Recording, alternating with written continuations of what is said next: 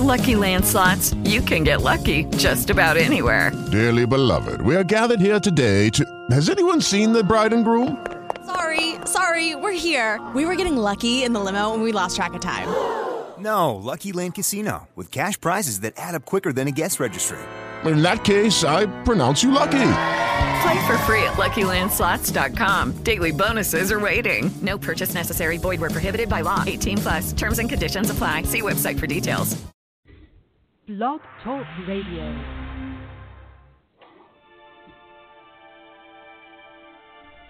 Challenging, thought-provoking, insightful.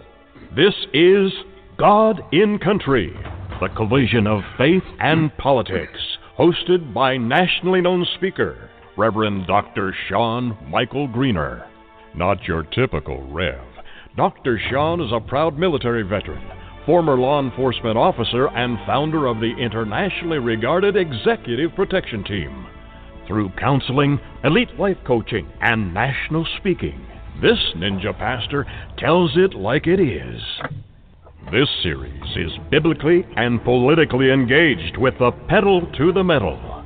With today's edition of God in Country, here is host and author of the acclaimed yet controversial book, Excellence Killed the Church, How Mediocrity is Destroying America, Dr. Shawn Michael Greener.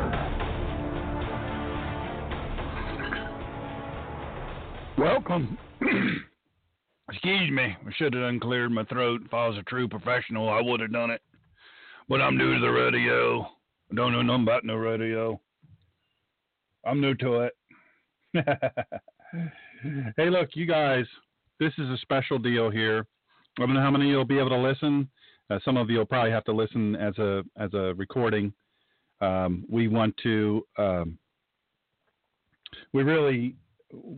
very interested in getting this information out. We've been asked, and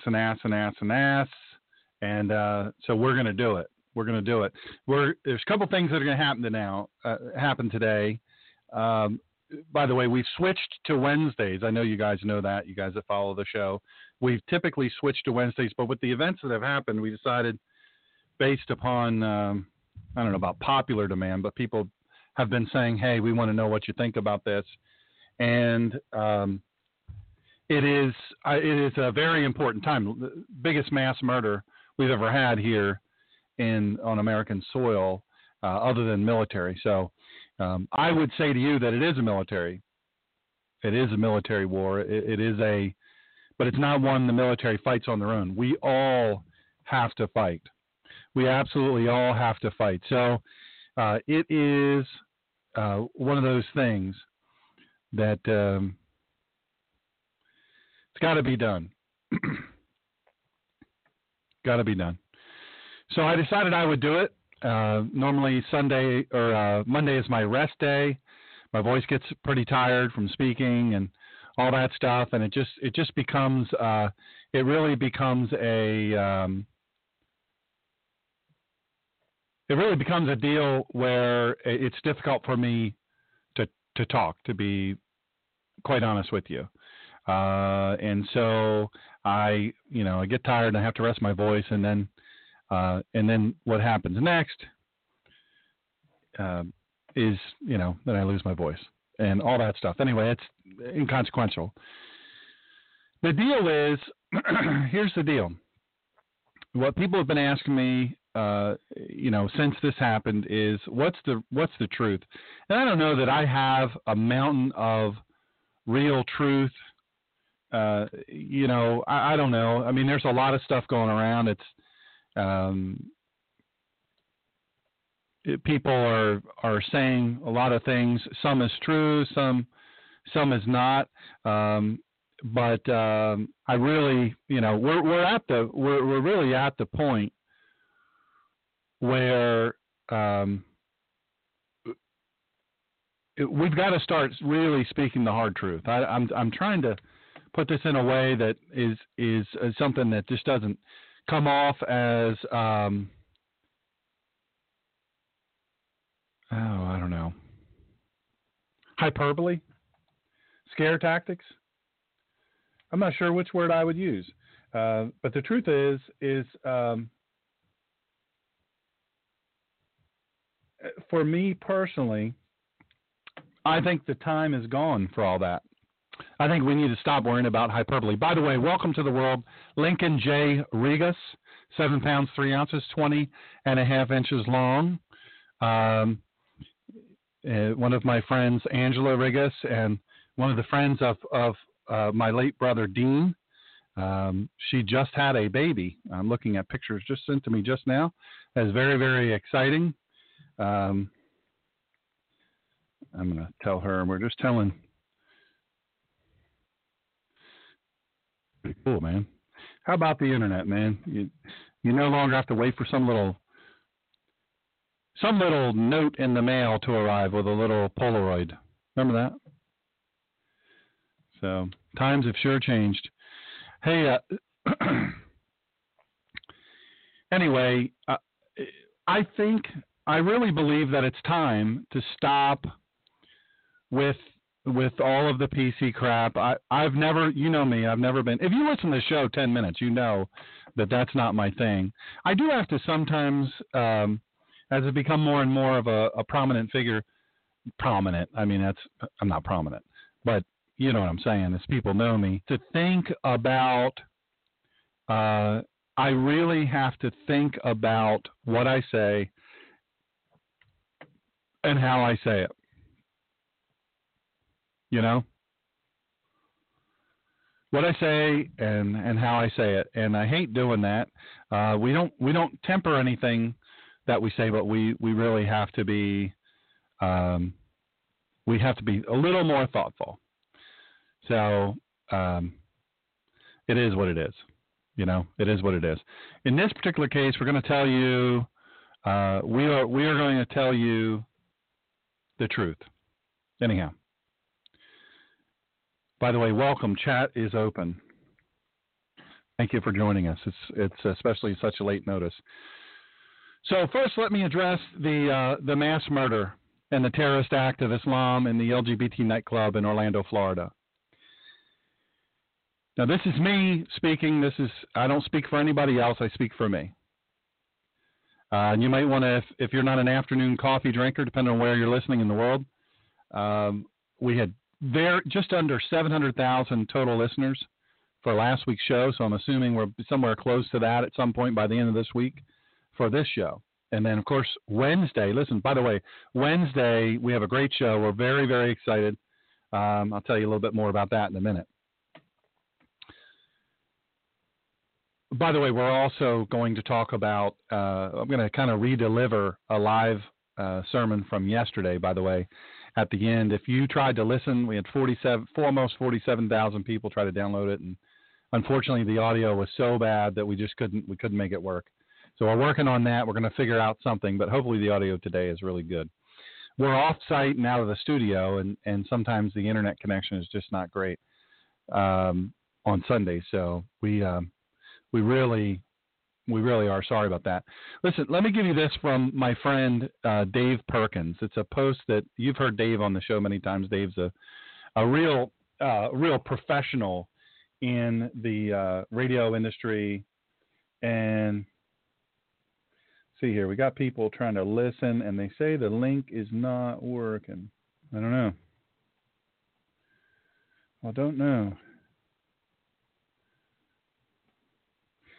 Bugs, I don't know. It works. It's working now. Okay, well, give it a try here. Work for even people that aren't technologically savvy. Anyway, here's the bottom line. You guys know Dave Perkins. You know that he's one of the smartest people on the planet, I think. He's one of the smartest people on the planet, and I'm a reasonably intelligent guy.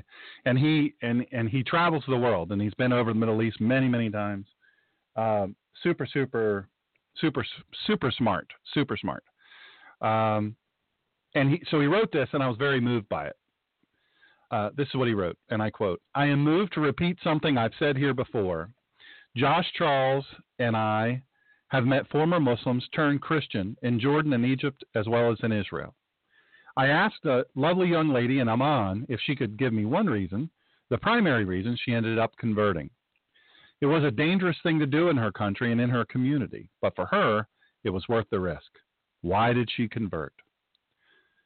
There is no love in Islam, only punishment, only disobedience, only fear. Allah doesn't love you. He doesn't say he loves you, not in the scripture. He just owns you and demands things from you. With Christ, there is love, God's love, from before I ever knew he was even there. God became a man and was tortured to death willingly for your sake and for mine. Whether you understand the full meaning of the sinless man volunteering to pay the price of all sin or you don't, it's still clear in the story that he gave and gave willingly. Love. Sacrifice from him for me. Allah, he doesn't give you anything. He only demands things from you. Kill the infidel, for example. And 1,000 lesser obediences. Man, wise, wise words from my good friend Dave Perkins, relating what he has experienced over in the Middle East, talking about what converted Muslims that converted to Christianity, have had to say why. Islam is the religion of death. It's not really a religion. It's a religious, political, and military ideology. And Christianity is, in fact, the absolute truth. So really quick, something that affects the LGBT community really super fast. In addition to the what happened, I'll get into detail, but there is something happening tomorrow in Delaware that I need to tell you about.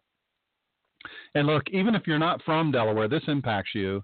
And once I tell you what it is, you'll understand why. And this is, by absolute any description, an urgent legislative alert regarding Delaware Senate Bill 190, to amend the Delaware state constitution. Folks, this dramatically impacts you. Even if you're not in Delaware, you understand. It dramatically impacts you, especially since Delaware is going to lead the way on this, sadly, in a sad way. Senate Bill 190 will permanently change the structure of our government in the state of Delaware and set a dangerous precedent for our nation. And it passed out of committee on Wednesday, June 8th, and is scheduled to be presented and voted upon Tuesday, June 14th. That's tomorrow. This bill will broaden the reach of government and take away our most basic freedoms. And I'm going to tell you something. It is literally one of the most dangerous bills I have ever seen in my life. It is a devastating bill.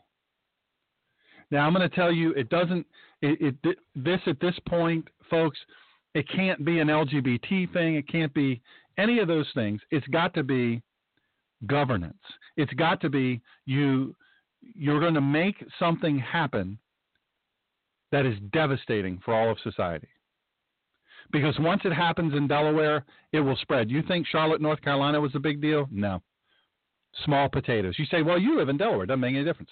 I'm telling you right now, this will absolutely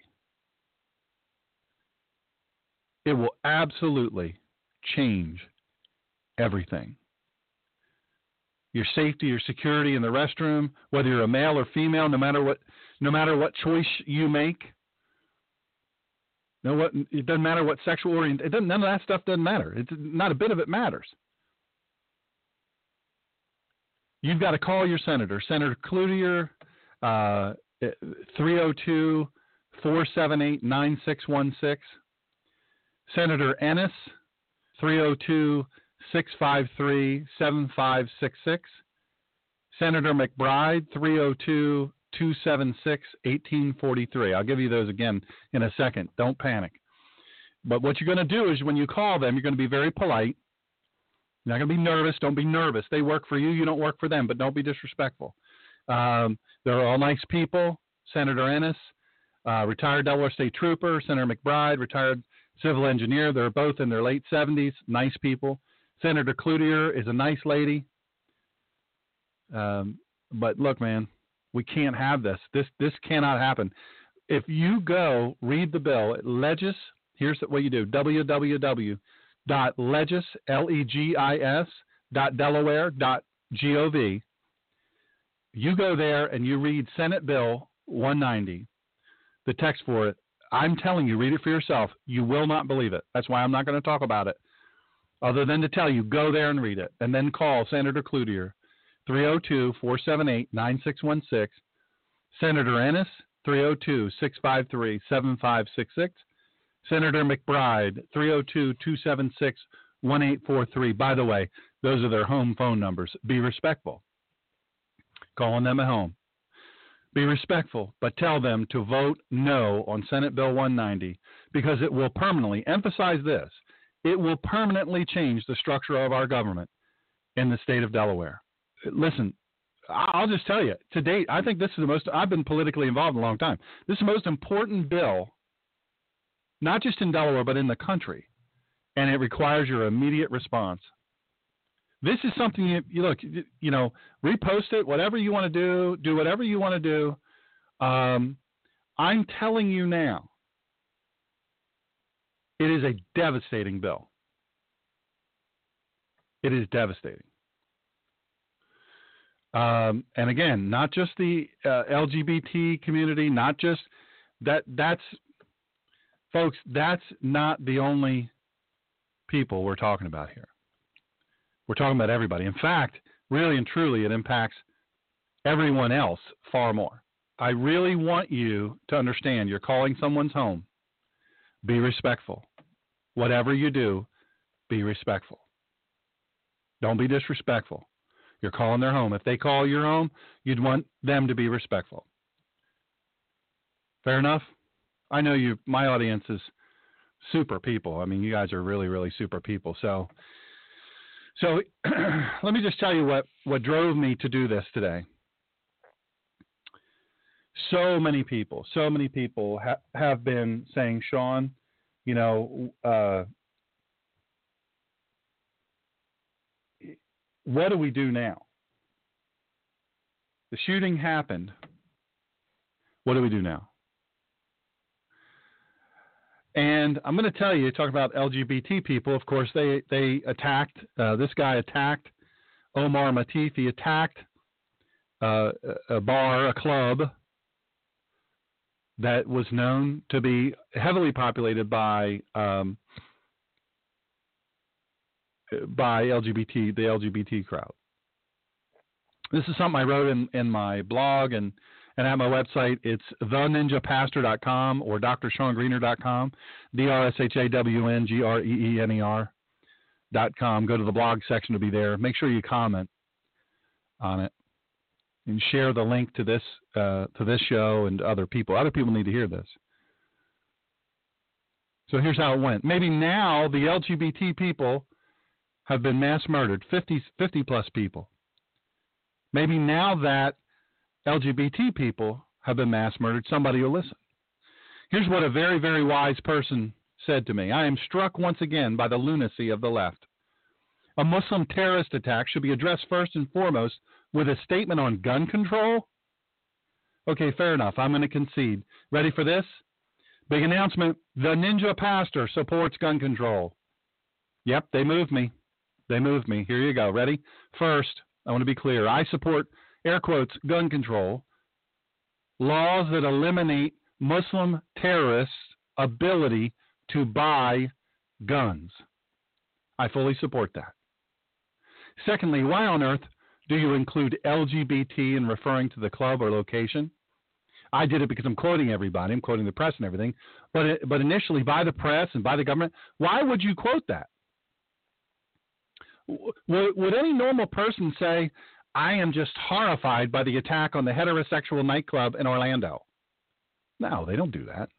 Why is this an LGBT issue? Does it matter, by the way, if you mess the letters up, LTGB, LTBG, LBGT? I mean, does it matter? I don't know. I don't know what the rules are. But nobody says that. I don't know why. What are we creating? Yet another label. 50 plus people have been murdered. There's more dying even now. There's, you know, family notifications and all of that. It's just unreal. And I want to ask this, that my very, very super smart friend brought this up. Fourthly, why do we put out the news, air quotes news, that Obama has asked for updates? He's monitoring the situation, and he has asked for updates. Really? Ladies and gentlemen, he's the freaking president, and we all know that this was a terrorist attack. We knew it. We knew it before the first police officer arrived. We knew it because of the 911 calls. And now we know by the FBI director Comey that there were three separate and distinct calls. One, he hung up. The next, he said some things. The next, he said what has been widely released in the press, that this is, I'm doing this for Abu al-Bakari. Anyway, he's the president. Thank you for tearing yourself away from the golf course and telling us you're interested. Now, here's the other thing. The left blames guns for the act of Islamic terrorism.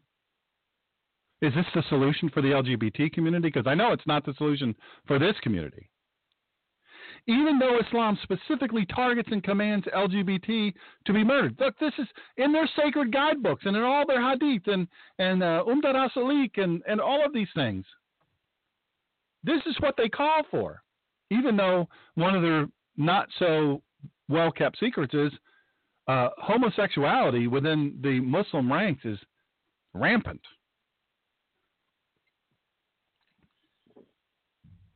Absolutely rampant. You guys were watching with, you know, all the government officials. They blame the representative, the lady from Florida, and all these different people. They get on. They don't blame Islam. They don't even mention Islam. They blame guns. In fact, the Muslim imam in Orlando, you remember he was on television afterwards? Who asked this guy to come? Why is he here? Somebody tell me why this jamoke is here. What business does he have in this case? He ought to hide his face. And you say, well, he got on there and he's calming everybody. He's calming everyone. That's what he's doing. He's calming everybody. No, he's not calming anybody. He's sending a message to his people. Through taqiyah, they can lie, they can say whatever they want to say. But what's the next thing he says? The imam in Orlando said on television, we need to do something to stop these mass shootings. What does he intend? I'll tell you what he intends. He intends to take guns away from law-abiding Americans. Who will have guns then? Criminals. Who will be helpless? Everybody else. Everybody else. The Muslim imam also cautioned everyone to not make this more than what it is and to sensationalize or jump to conclusions. What does he mean by that? He's saying, hey, look, man, don't look at Islam as the problem. We don't want that. We don't want that. We don't want you to see what we're all about.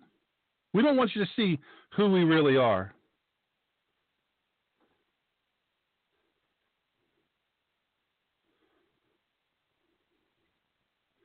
We don't want you to see what we're really about.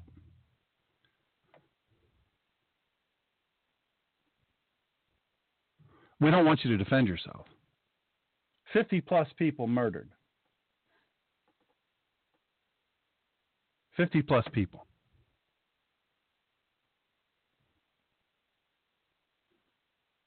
+50 more injured, severely. Now, they weren't injured by a gun. They weren't even injured by religious extremists, air quotes. Folks, plain and simple, this is an act of Islam, Islamic jihad.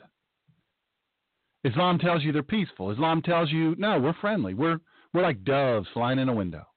Go look at the picture I have. That's representative on my blog, DrShawnGreener.com, TheNinjaPastor.com. Just go there, the blog, one of the more recent blog posts, and look at the picture. It's a hand holding up a piece of paper. And this is Oprah Winfrey's idea of what Islam is. I kid you not. You guys know that this terrorist and cowardly act of yet another Muslim committing mass murder, this was carried out during the Islamic observance of Ramadan by a Muslim. Listen, my friends in the LGBT community, I know there's two people right now listening who I would absolutely do everything I could. I wouldn't allow somebody to come in and shoot you up. But listen, you've got to help protect yourselves. You cannot, whether I agree or disagree with your lifestyle, whatever, your choices like that, that's for another discussion. The fact of the matter is you need to stop using words like hate and bigotry and religious zealots to describe Islam or enemy. You got to stop doing that.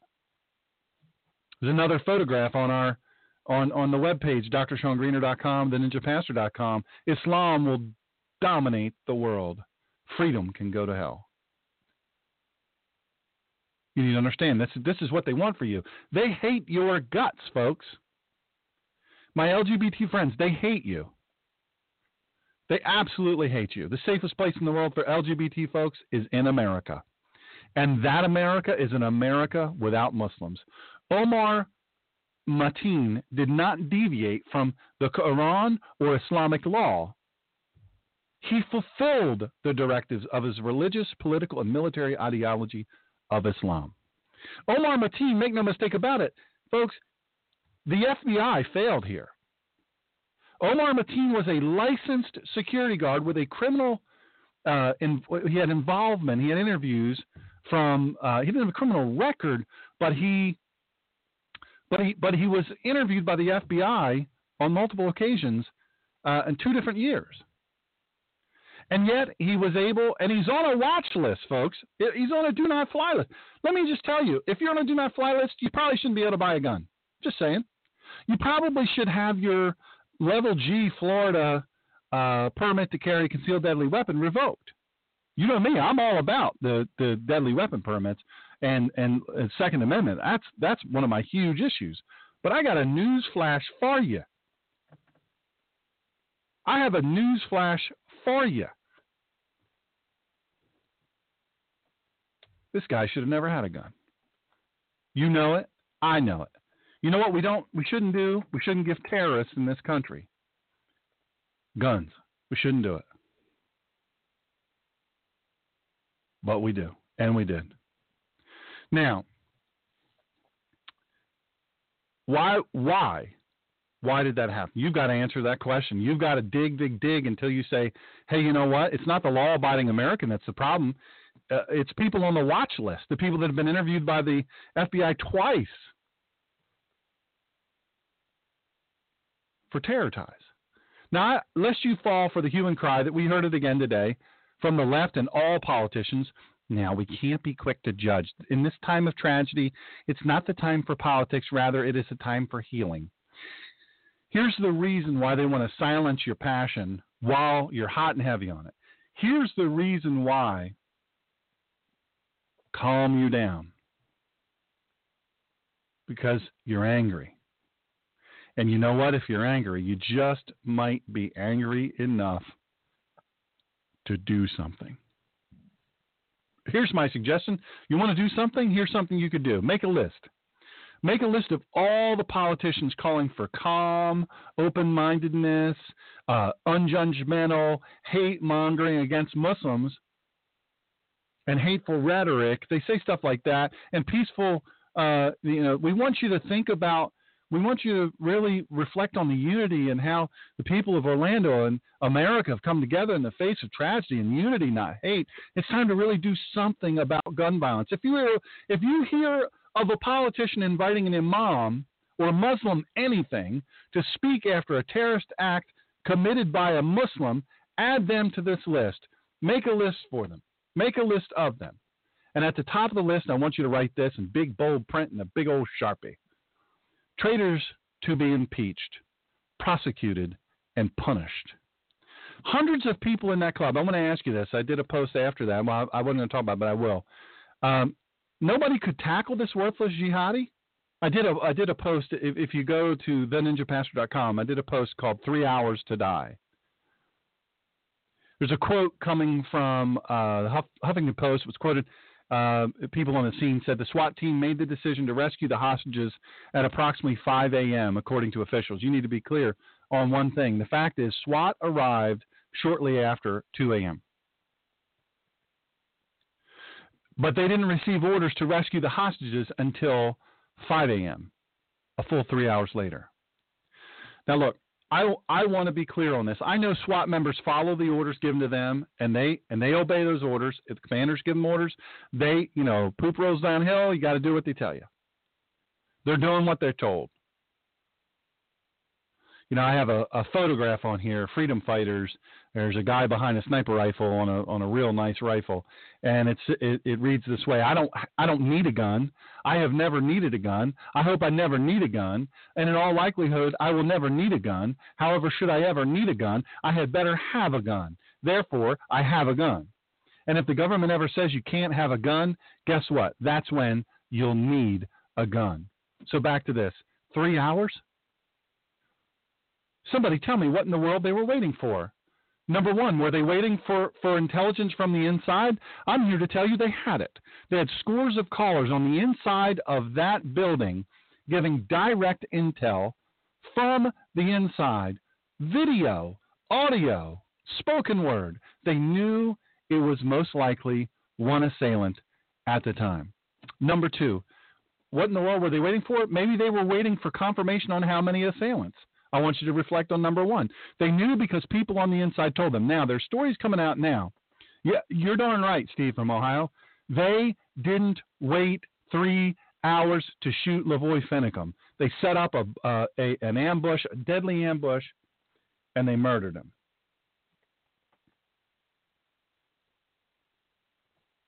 They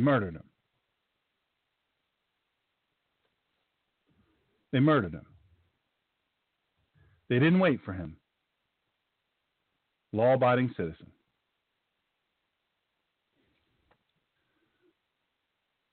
What were they waiting on?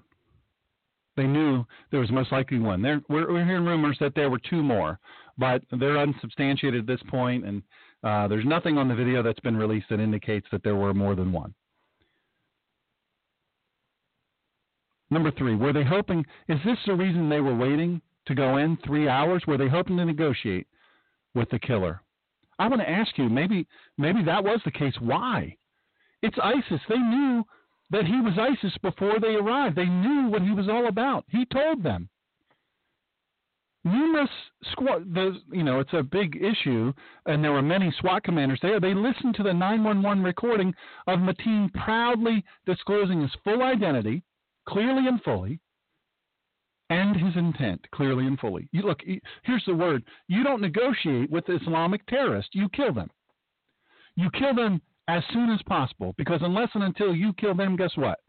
They're going to continue to kill you and innocent people. Maybe the reason they waited 3 hours, maybe that reason that they were waiting is number five. Maybe, or number four, maybe SWAT was concerned about IEDs. Yes, they were concerned about IEDs.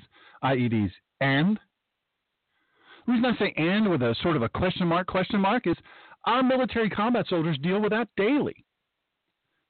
Maybe police agencies and law enforcement should resume hiring combat vets for SWAT instead of the sensitive, diverse, well-educated, air quotes, police officers. Look, these are techniques our combat soldiers who they deploy under circumstances all the time, they use these under all kinds of bad circumstances as a strategy. Maybe we should learn from them. Maybe we should hire them, the combat soldiers. Maybe we should do that right away.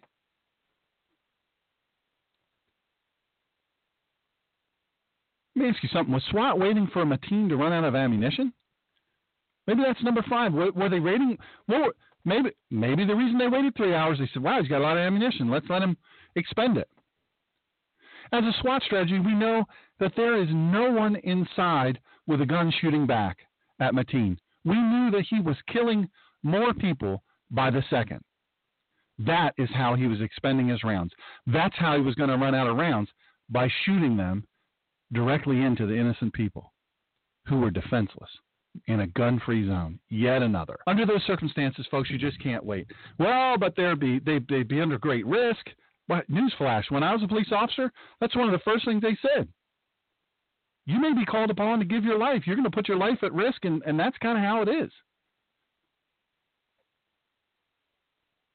I can't help you. Train. Be prepared. Not just training here, but train on your own. Perfect your skills. Stay in shape. Stay sharp. Keep your wires tight. He was killing people. In those 3-hour time, I think eventually it may come out how many people were killed within 3 hours. Again, welcome to our chat. Thank you so much for joining us. I'm honored that you would join us today. How about number 6, why they waited 3 hours? Were politicians holding the SWAT team back? Maybe for political reasons. Look, I know a lot of SWAT guys. I know a lot of emergency response team, hostage, HRT guys, hostage guys. They're a go-time kind of professionals. They're ready to rock and roll. They're ready. That phone rings. They're ready. They check the phone twice an hour to make sure it's working so they're not missing a call out. They're prepared. They're trained. They're professionals. They're go-time kind of people. They are courageous. They're a swift and decisive and effective force. And they're extremely swift and decisive and effective at saving lives when they're deployed and empowered to do so. That's reality. My friends, that's reality.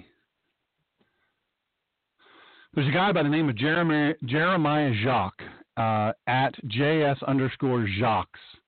Jacques, Jacques. I don't even know the guy. But on February 19th, he posted on the Twitter, like turkeys campaigning for Thanksgiving. And then it had a bunch of people in sort of a gay pride, sort of, I don't know what. And they had a banner, and it's a bunch of gay people or whatever with rainbow flags and signs and whatnot. No to Islamophobia. No to racism and fascism. Yes to equality and diversity. LGBT is against Islamophobia. Lesbian, gay, transsexual, and trans lesbian, gay, bisexual, and trans people in solidarity. Muslim communities under attack. Folks, I can't help that. I can't help somebody that's stupid. I really can't. I'm sorry. You say, Ninja Pastor, that's rude, calling somebody stupid. Look, get a book. Get ISIS Exposed from Eric Stackelbeck. Read that book. Read my book, Excellence Killed the Church, How Mediocrity is Destroying America. Listen to just 10 minutes of my speeches. Listen to William Federer. He was a guest on my show. There's no excuse for it, folks.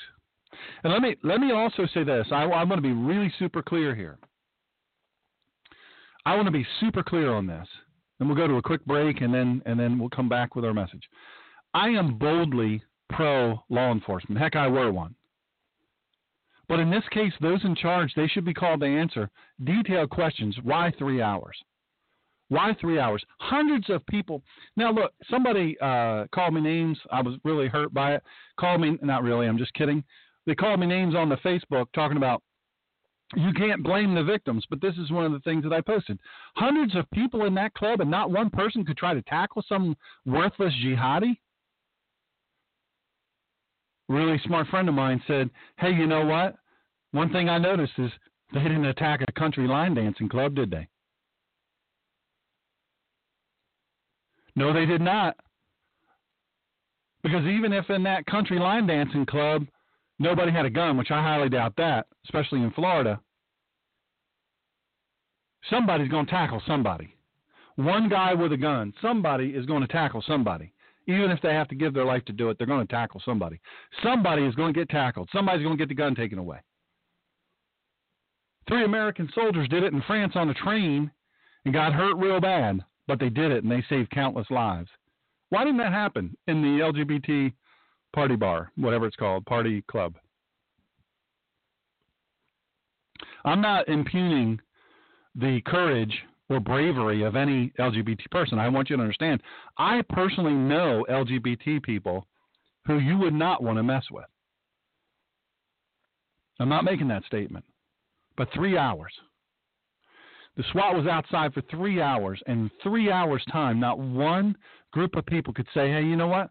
We're not going to go out like this. We are not going to go out like this. No, we're not. 3 hours. Come on, y'all. 3 hours. Folks, I need you to really hardcore think about this While I'm out to commercial, I'll be back in just a minute.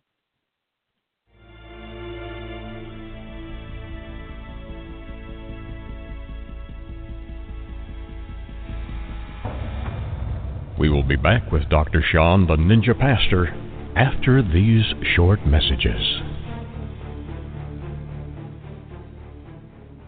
Hey, listeners, let me tell you something really quick. Listen, if you own a gun, not even if you carry a gun, not even if you have a concealed carry permit, but if you own a gun, you need to listen up. You need to get a pen, you need to get paper, something. You need to click into your notes in your smartphone and take this number down. First of all, the first number is 20630. Don't worry, I'll repeat it. 20630.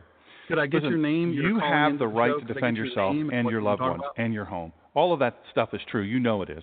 But the moment you pull the trigger or pull your gun, you are at risk for devastating legal and financial consequences. Well, good to have you listen. I appreciate it. You can be arrested. You can be jailed. You can be sued. You can be fired. You can be bankrupted, even when you've legally and justifiably used a gun in self-defense. So you don't have to let this happen to you. Just call Second Call Defense. That number you want is 20630. Thank you very much for calling, buddy. It's going to get you a whole month free. I got to jump back on the 20630. Thank you, buddy. I'll give you the number in a second. You're going to enjoy, listen, when you become a member, you're going to enjoy peace of mind of having immediate and comprehensive legal and financial protection at your fingertips the moment you pull your gun, the moment you pull the trigger, no matter where you are in the United States. You just make two calls. Your first call should always be to 911 to request an ambulance and law enforcement. And listen, we'll tell you exactly what to do, what to say, how to say it. Your second call should be to Second Call Defense. Listen, we've got your back. It's complete legal protection for armed self-defense, and it is fully endorsed by the NRA. It's fully backed by the NRA insurance program. Folks, you've got to have this coverage. I have the Cadillac protection, which is the ultimate coverage, and I'm telling you, it is phenomenal. People say, well, I've got homeowners coverage. That'll protect me. I've got an umbrella policy, civil liability policy. No, it won't. In fact, it's specifically excluded. You say, well, I'll get a public defender. They'll keep me out of jail. No, they won't. First of all, usually public defenders are from liberal colleges and liberal law schools. They hate guns. They hate people that carry guns. And they don't understand lethal force to start with. They're overworked. They're underpaid. Is that what you want to bet your freedom on? Is that what you want to bet your financial future on? That? Are you kidding me? 877-502-3300. SecondCallDefense.org. You want to give them this number, 20630. That's the Ninja Pastor's number. You give them that, they're going to give you a free month. Go to God in Country Facebook page. It's facebook.com/God in Country Radio. There's a place where you can sign up. You know, sign up by the means of putting in your information for the show. To follow this show, but there's links on there. Once you do that, or on that page, there's a link there, and that will show you exactly where to go. You click on that link, go, get all kinds of information. There are no contracts. You're not locked in, and once you get your money back, your free month back, they never come back and take it back. This is the best coverage out there. Trust me. I've researched it all. Join today. Welcome back to the collision of faith and politics. Here again is Dr. Shawn.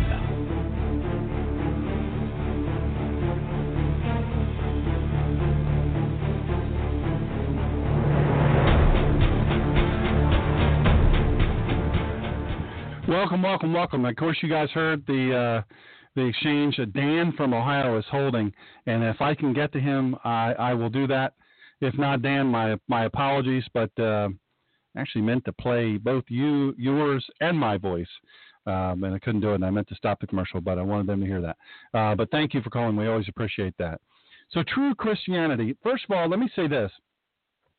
Here's some thoughts on the message. We preached this last night, and due to the really horrible internet connection, it's too difficult to hear. So I just decided I would replace the recording with really, really digital quality sound. Look, you're going to hear a passage in which we're told at all times to be joyful and build each other up.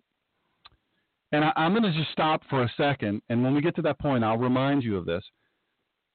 Our Kehala on Sunday, you need to understand, folks, I am so blessed to every Sunday when I'm in town, we have this thing called a Kehala.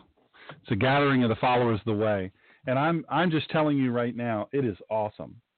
And if you're in the Delaware, Maryland, Pennsylvania, New Jersey area, I don't think you'll ever meet a finer group of people. They truly are wonderful human beings. We have a nice meal at 5 o'clock Eastern Standard Time. And then after that, we really enjoy a kind of off-the-chain message that you're probably not used to hearing. And our goal is to grow the Kehala. We can seat plenty of people, and we can feed lots of people. So come on. Contact me at TheNinjaPastor.com. Click on the Contact Me part of it, and we'll explain everything you need to know. It's like-minded people gathering together. In light of these times that we're heading into, we're not heading into them. We're here. We're here. Somebody needs to wake up. There's war on American soil. And we in the church need to gather together. We need to gather together. We need to be strong and gather together. We need to link arms. We need to say, hey, you know what? Maybe I'm not one to get behind a long-range scope. Maybe I'm not one to handle a pistol, but maybe I can make cookies. Maybe I can make biscuits. Maybe I can make some eggs and whatnot. Army fights on the stomach. We're most assuredly at war, and it's not just up to our soldiers, and it's not just up to our police officers. Do you know the police officers have a lot? I'm getting a lot of messages now. People talking about, man, oh man, oh man, why didn't they go in? They have a duty and an obligation. SWAT has an obligation and a duty to go in and save those people's lives. No, they don't. The Supreme Court of the United States of America said no, they don't. And they reaffirmed it.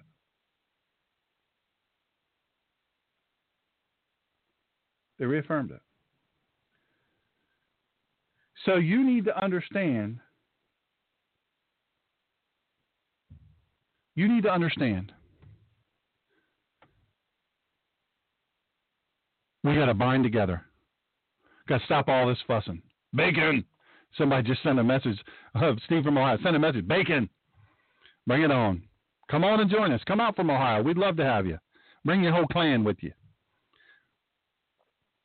Look, this is the second thing. The attack the other night, it amplifies the passage I'm going to be speaking about, in which the day of the Lord will come like a thief in the night. And it's an interesting place here for us to think about living your life in the light, capital L, and not being people of the night, little n. And I'll tell you what else. You never know when time's up. You never know when time's up. You never know.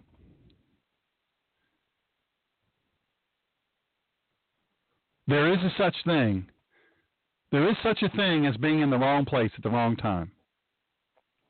Hey, 1 Thessalonians, I always mess it up. 1 Thessalonians. When I had braces after my crash, good land, I couldn't even say that word. I had to just say that passage. I massacred it every single time. 1 Thessalonians 5, 1 through 28. Now, first, let me say this real quick. It all starts in your soul. You understand that? It all starts in your soul. But what and where is your soul? Look, the Hebrew does not have a soul. The Hebrew is a soul. You talk about a lot of times. People say, well, you're talking about Jews all the time.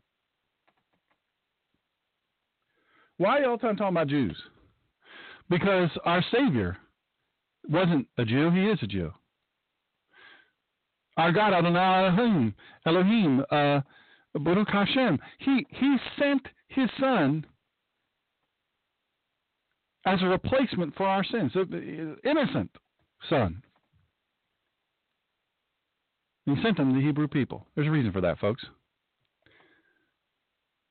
Here's what the scripture says. But you have no need to have anything written to you, brothers, about the times and dates when this will happen, because you yourselves well know that the day of the Lord will come like a thief in the night. Man, look, folks have said to me over and over and over, their grandma told them, their mama told them, their daddy told them, nothing good happens after midnight.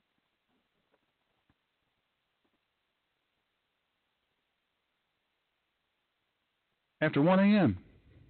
I'm not saying it was their fault. That's not what I'm saying. What I'm saying to you is bad stuff happens. Thief in the night. That's why they use this. That's why they in the passage of scripture. It's a euphemism. It's sort of a metaphor. Thief in the night. Thieves come in the night. They don't come broad daylight. Not usually. Let me just real quick. Let me press pause here for just a second. Wednesday's show, I'm very excited about it. Last week's show was off the chain. This week's show on Wednesday, I really am. I'm super, super amped about it. The first thing is going to be Allison Lorkowski of VoteBiblically.com. Really nice lady, really amazing patriot, just regular person, regular life, you know, doing her thing, being a mom. And she said, I got to stop talking about something to do. I want to do something. What can I do? You thought to herself, man, what would change if we voted biblically? What would change if we suddenly decided, hey, you know what? We need to start living biblically and we need to start voting biblically. So she started this thing where they do billboards all across the country. You've probably seen them, VoteBiblically.com. What does it mean to vote biblically? Powerful. Thieves come in the night.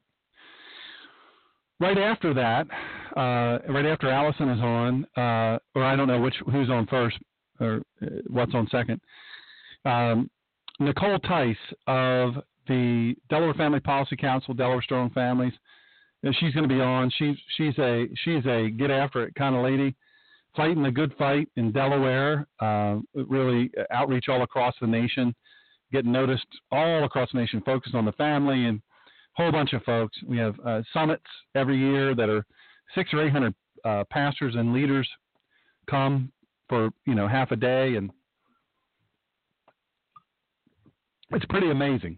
It's pretty amazing. So she's getting after it and helping to lead the fight with CSG and Delaware Family Policy Council, and she's going to talk about it. We'll know Wednesday. We'll know Tuesday afternoon, but the show will be on Wednesday, and we'll talk about Senate Bill 190, and we'll talk about the what's next. You know, we'll talk about what's next. So verse 3, when people are saying everything is so peaceful and secure, then destruction will suddenly come upon them, the way labor pains come upon a pregnant woman, and there's no way they will escape. Let me say this. Look, I've never been pregnant. I don't even feel like a woman. I'm going to say I have no interest to go to a lady's restroom. I don't want no lady coming in the restroom with me. That's some private business up in there. But in this verse, it reads this way: everything's so peaceful and secure, then destruction will suddenly come upon them the way labor pains come upon a pregnant woman. There's no way they'll escape. Let me say this.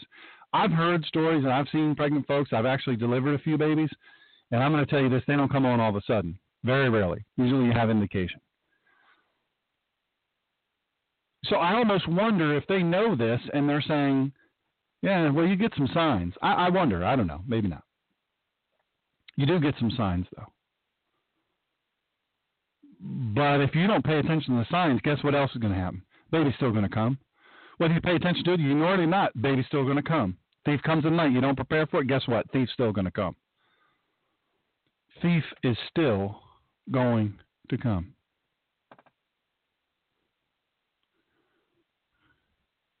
That's reality, folks. Islam is still going to come after. They're not going to stop. You know how you stop Islam? You kill them. You ventilate their cranium with a high-speed 3,000 feet per second direct injection into the cranium or their chest cavity of a high-velocity lead injection. Much to their chagrin, they don't follow a living God. They don't follow the living God. They worship Satan. They worship moon gods. They worship they follow a pedophile, war-mongering pedophile. But you, brothers, are not in the dark, so that the day should take you by surprise like a thief.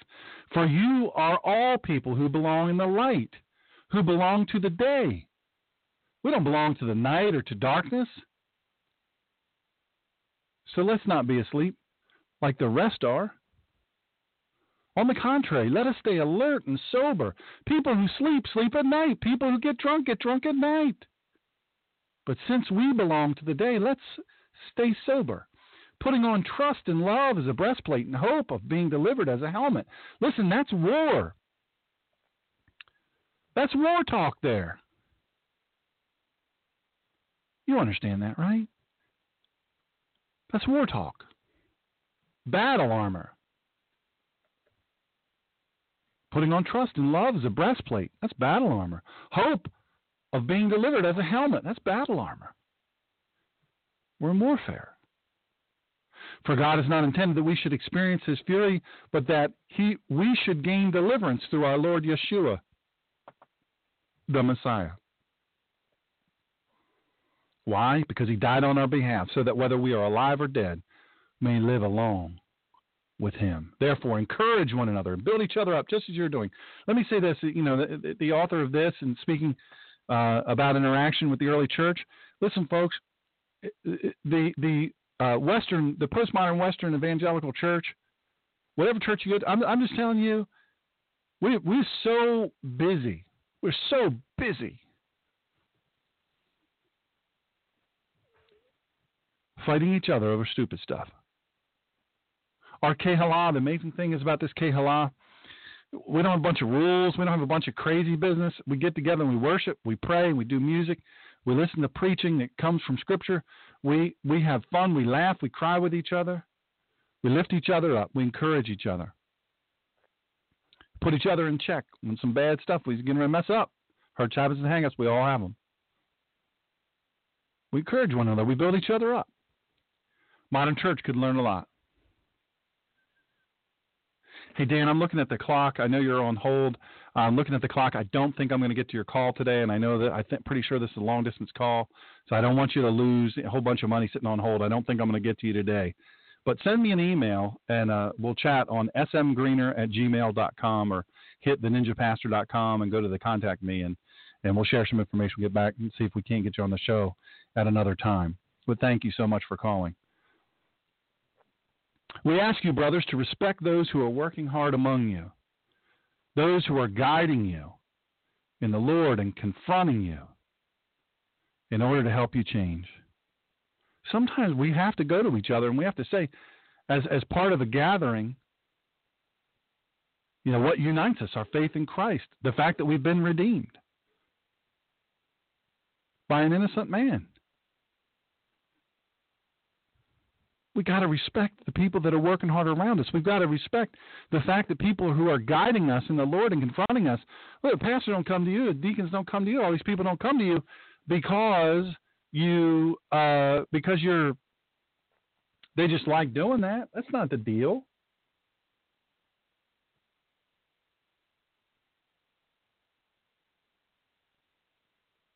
That's not the deal.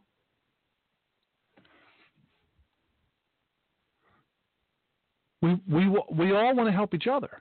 It says to treat those who do that with the highest regard and love because of the work they're doing. Live at peace among yourselves. Listen, we can't get along in the world because we can't get along together. Find a way. We just tell you this. Y'all, the Scripture is real clear, verse 14. But we urge you, brothers, to confront those who are lazy. Your aim being to help them change, to encourage the timid, to assist the weak, and to be patient with everyone. See that no one repays evil for evil. On the contrary, always try to do good for each other. Now, folks, this is in the church. This is not dealing with military stuff. This is not dealing with attacks on the homeland. This is talking about in the church. Let's keep it in context. Verse 16, always be joyful. There's always something to be happy about. There's always something to be joyful about. Verse 17, King James Version says, pray without ceasing. This says pray regularly in Complete Jewish Bible. Pray regularly. Look, pray, keep a close connection with God. Stay connected. Stay sharp. Be joyful. Pray regularly. You know what? We'd be more joyful if we prayed regularly. Verse 18 says, in everything give thanks, for this is what God wants from you who are united with this Messiah Yeshua. Don't quench the Spirit. Don't despise inspired messages, but do test everything. Hold on to what is good, but keep away from every form of evil. I'm going to tell you what's evil. Islam. It's evil. Read the Quran, folks. I've invested the time, and I've read the Quran. I'm on my fourth time through. I'm telling you, it's evil. Read it. Every form of evil. If you're watching shows that glorify the dark side, if you watch shows that have a bunch of weird business in there about the undead and whatnot, stop watching that mess. Bible says we're not to have anything to do with that mess, you or your children. Let that stuff go. You may laugh if you want to, but I'm telling you the truth. We don't have any business messing around with that. Not as followers of Christ. We don't. Not as followers, we don't. We're supposed to stay away from any of that mess. Keep away from every form of evil. May the God of Shalom make you completely holy. May your entire spirit, soul, and body be kept blameless for the coming of the Lord. The one calling you is faithful, and he will do it. Then he asked for prayer. They greet each other with a holy kiss. Nowadays, I'll do a little knuckle punch or a high five, some kind of thing like that. But what about that holy kiss business? And then he says, read this letter to all the brothers. And the grace of our Lord Yeshua, the Messiah, be with you. And look, this should be really tethered to Acts 17, 1 through 14. This records Paul, the Apostle Paul's name is Shaul. His real name is Shaul. Paul is just, we made that name up. Visit to Thessalonica, Thessalonians, in other words. It was written at Corinth shortly after Paul or Shaul had departed from there, and it's probably the earliest of his letters. It mentions the reports and greetings he received of the converts in Thessalonica. That's chapter 1, 6 through 10, and the reality of their Christian faith. Let me read this really fast, super fast to you. After passing through Amphipolis and Apollonia, Shaul and Silas, Paul and Silas, came to Thessalonica where there was a synagogue. They're traveling around visiting their people and helping them be strong, giving them some advice, helping them with their problems, cheering them on. According to his usual practice, Shaul, or Paul, went in and on 3 Shabbats he gave them drashes from the Tanakh. He gave them teachings from the Tanakh, explaining and proving that the Messiah had to suffer and rise again from the dead, and that this Yeshua, whom I am proclaiming to you, is the Messiah. Some of the Jews were persuaded, and they threw in their lot with Shaul and Silas, Paul and Silas, as did a great many of the Greek men who were God-fearers, and not a few of the leading women. But the unbelieving Jews grew jealous. So they got together some vicious men from the riffraff hanging around. I swear it says this in the complete Jewish Bible. Riffraff hanging around in the market square, collected a crowd, and started a riot in the city. They attacked Jason's house, hoping to bring Shaul and Silas out to the mob. But when they didn't find them, they dragged Jason and some other brothers before the city authorities, and they shouted, "These men who have turned the whole world upside down have come here too." And Jason let them stay in his home. All of them are defying the decrees of the emperor because they assert there is another king, Yeshua. Unbelieving Jews, folks, these are the ones that didn't believe. They didn't believe Christ was the Messiah. They didn't believe it. Jesus was the Messiah. They didn't believe it. They said, "Oh, look, see that?" So they went to the bad guys and they said, "Hey, look here. They're trying to undermine you." The words threw the crowd and authorities into a turmoil, so that only after Jason and the others had posted a bond, they let him go. But as soon as night fell, the brothers sent Shaul and Silas off to Berea. As soon as they arrived, they went to the synagogue. Now the people here were of nobler character than the ones in Thessalonica. They eagerly welcomed the message, checking the Tanakh every day to see if the things Shaul were saying were true. Many of them came to trust, as did a number of prominent Greek women, and not even a few Greek men.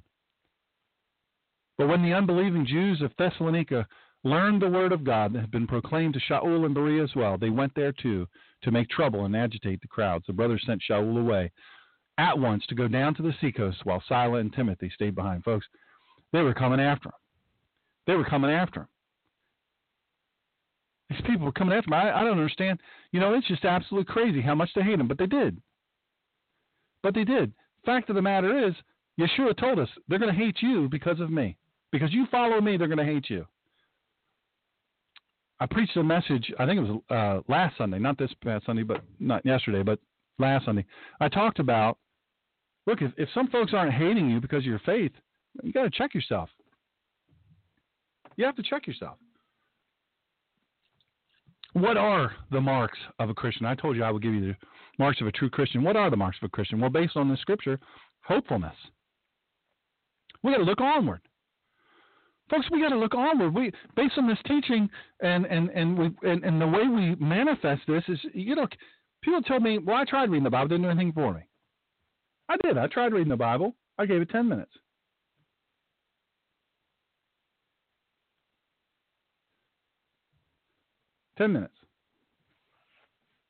And it didn't work for me. Didn't change my life. Come on, man. 66 separate books within a library of books over hundreds of years by many different authors from so many different, but it's all contiguous. Give it a chance. Reading, keep reading. You'll be glad you did. Don't stop. Don't quit. Hey, watchfulness. Verses 6 through 10 talks about hopefulness, looking onward. Well, you look onward by learning. You listen to teaching. You submit yourself to good teaching. And you know what? It's marked by watchfulness. We pay attention. We look around. The thief comes in the night. You know what? We're going to pay attention. We don't have to look too carefully for Islam. They've told us they're coming. They told us what they're going to do when they get here. They're going to kill us. This is what they've said. They said, we're going to kill you. We look onward. Not hopeful, but hey, we gotta get pumped up for the fight. We know it's coming. They're coming here. One of my friends, one of my really, really good friends said, I have several calibers of the sword of the Spirit. Amen, brother. I'm here to tell you, you've got to look onward. You've got to pay attention. Some folks are trying to teach you. Some folks are trying to invest in you. Pay attention. If you knew the blood on the pages of the people, that what they gave for you to have this scripture in your hands, oh my goodness, what a precious, precious thing. You got to be watchful. Thief comes in night, you got to pay attention. Here's another thing, helpfulness. You've got to look outward of who you are. You've got to look outward of what you are. You've got to say, hey, how can I help you? What can I do to help you? I want to help you. Somebody sick you know, somebody in your neighborhood, somebody in your church, maybe somebody not in your church, somebody you'd love to see come to your church, maybe somebody that doesn't even go to church. You look outward. You say, hey, what can I do for you? You bring them a meal. Now, if you're a terrible cook, don't bring them a meal. Run yourself down to one of the, let's do Chick-fil-A. We're being Christians. Let's run to Chick-fil-A, pick us up some Chick-fil-A and take it to them. Then you get there and they're like, well, we're vegetarians. Have a backup. Have a salad. Do something. Maybe you can run the vacuum. They don't go in there and talk about, man, your house is a mess. How about I run the vacuum? No. You say, hey, you know, I like to clean. I see you're laid up there. I see you're hurt. Maybe I can help you clean. Maybe I can do the cleaning for you. Why don't you just relax? Hey, do your kids need to be taken somewhere? Your car needs some repairs. I'll take them and get it done. Where do you like to take it? If you're a terrible driver, don't do it. Don't wreck somebody's car talking about, I was trying to help you. But you got to be helpful. You got to look outward. You got to look to do active things. There's all kinds of things that you can do. I hear people tell me, oh, I didn't know what to do. I didn't know what to say. Maybe you don't know what to do, but Scripture in verse 14 says, we urge you, brothers, confront those who are lazy. Your aim being to help them change, to encourage the timid, to assist the weak, and be patient with everyone.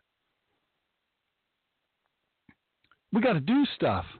The Scripture, I'm just going to tell you, Scripture values hard work.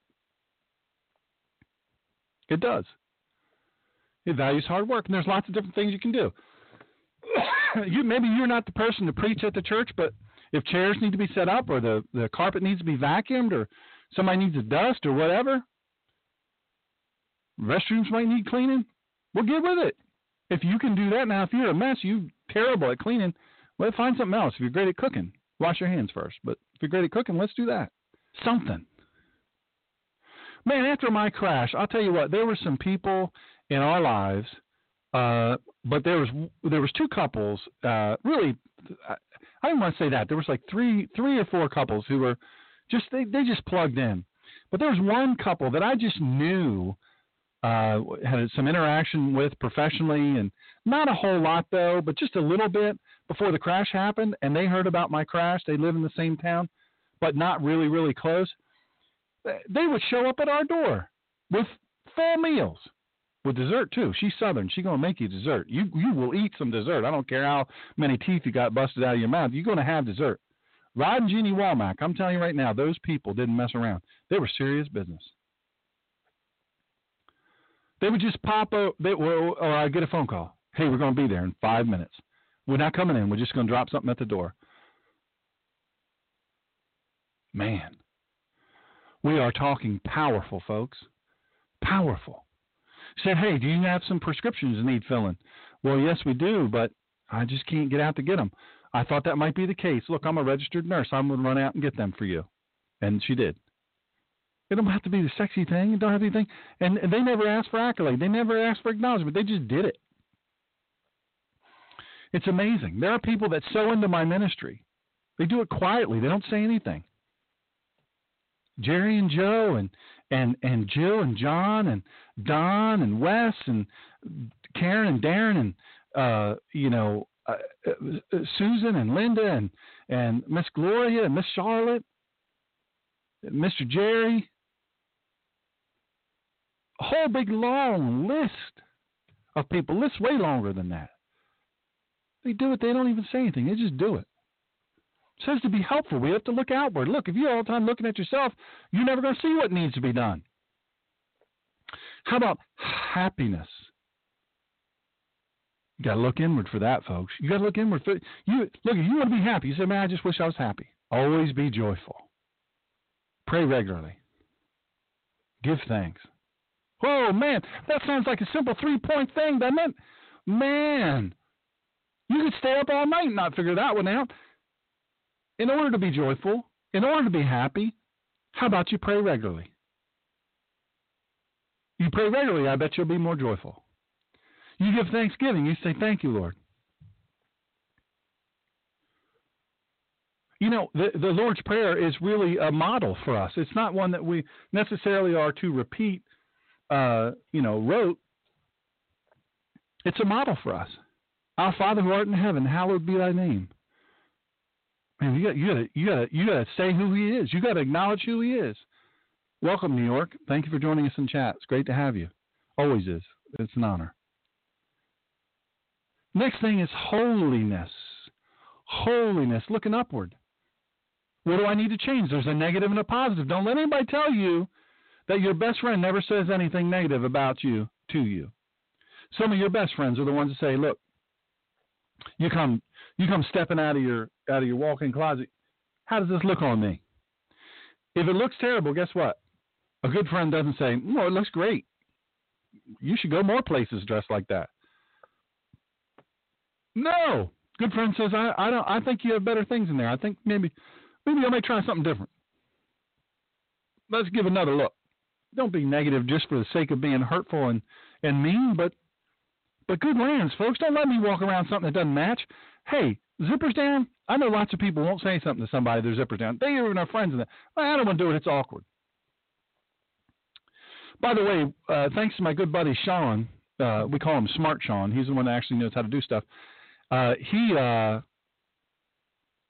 tell you what. And Philly. By the way, I mentioned a group of people: Shawn and Angie, and Philly Bob and Millie. My goodness, what a blessing to my ministry. You guys know I was in a terrible car crash, and I'm not supposed to go up and downstairs. Philly Bob came all the way from where he lives. Now, he doesn't live in Philly. He lives far from Philly. We call him Philly Bob because, he's Philly. Anyway, Bob came all the way to my house.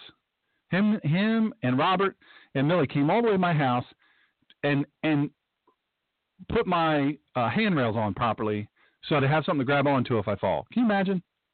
Now, is that sexy? Is that fancy?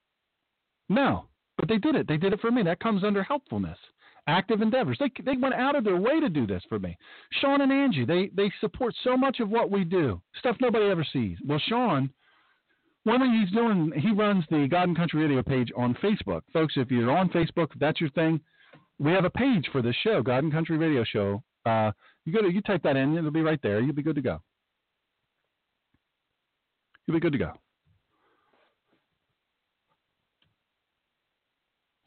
But there's video. I'm going to warn you now. Face for radio. I'm just saying.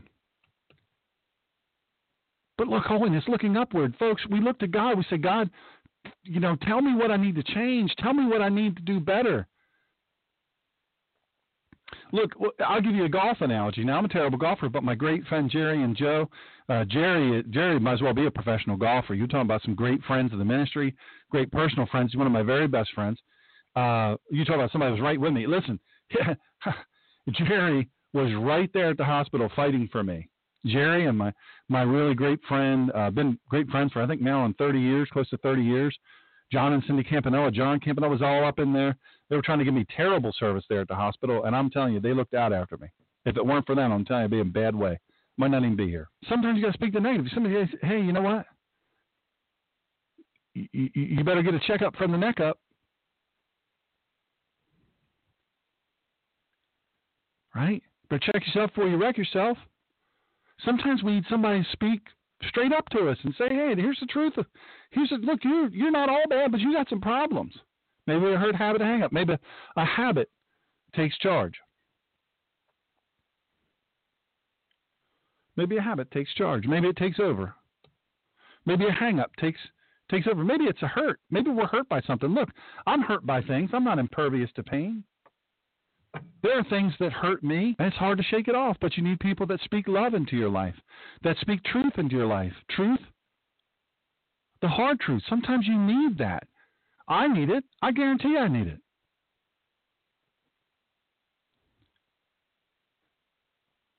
And sometimes the positive, folks.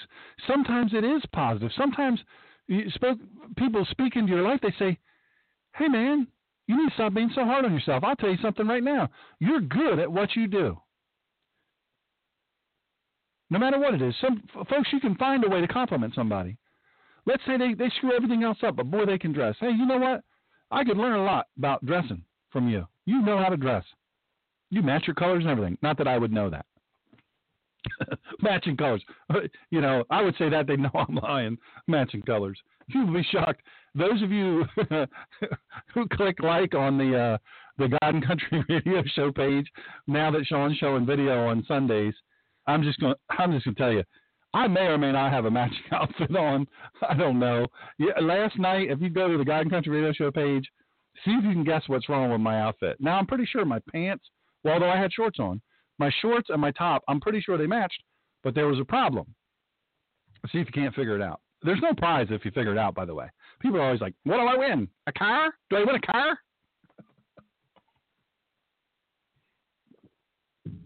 Maybe if somebody's not really great at a whole bunch of other things, but, boy, they can cook. Compliment them on their cooking. Say, you know what? Don't say, you know what? You smell real bad and you dress bad, but whoo, can you cook? Don't do that. Don't do that. That's hurtful, people. That's passive-aggressive. Don't do that. Be kind and be loving and build some folks up. Don't make stuff up, though. Don't give them I have a good friend who he's really struggling with this. His son got a trophy. He was most valuable player, but he didn't get a trophy for being most valuable player. He got a trophy the same as everybody else. And then he asked the coach. He said, hey, you named my kid the most valuable player, and then you give him the same trophy as everybody else. What gives? He said, well, we don't want to make anybody else feel bad. Come on now. We need to toughen up a little bit, don't we? We need to toughen our skin just a little bit. We need to toughen up. But you can be positive. You can be positive. There's a way.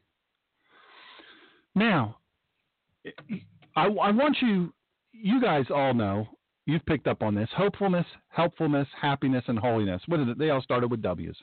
No, they didn't. They started with H's. Hopefulness, helpfulness, happiness, and holiness.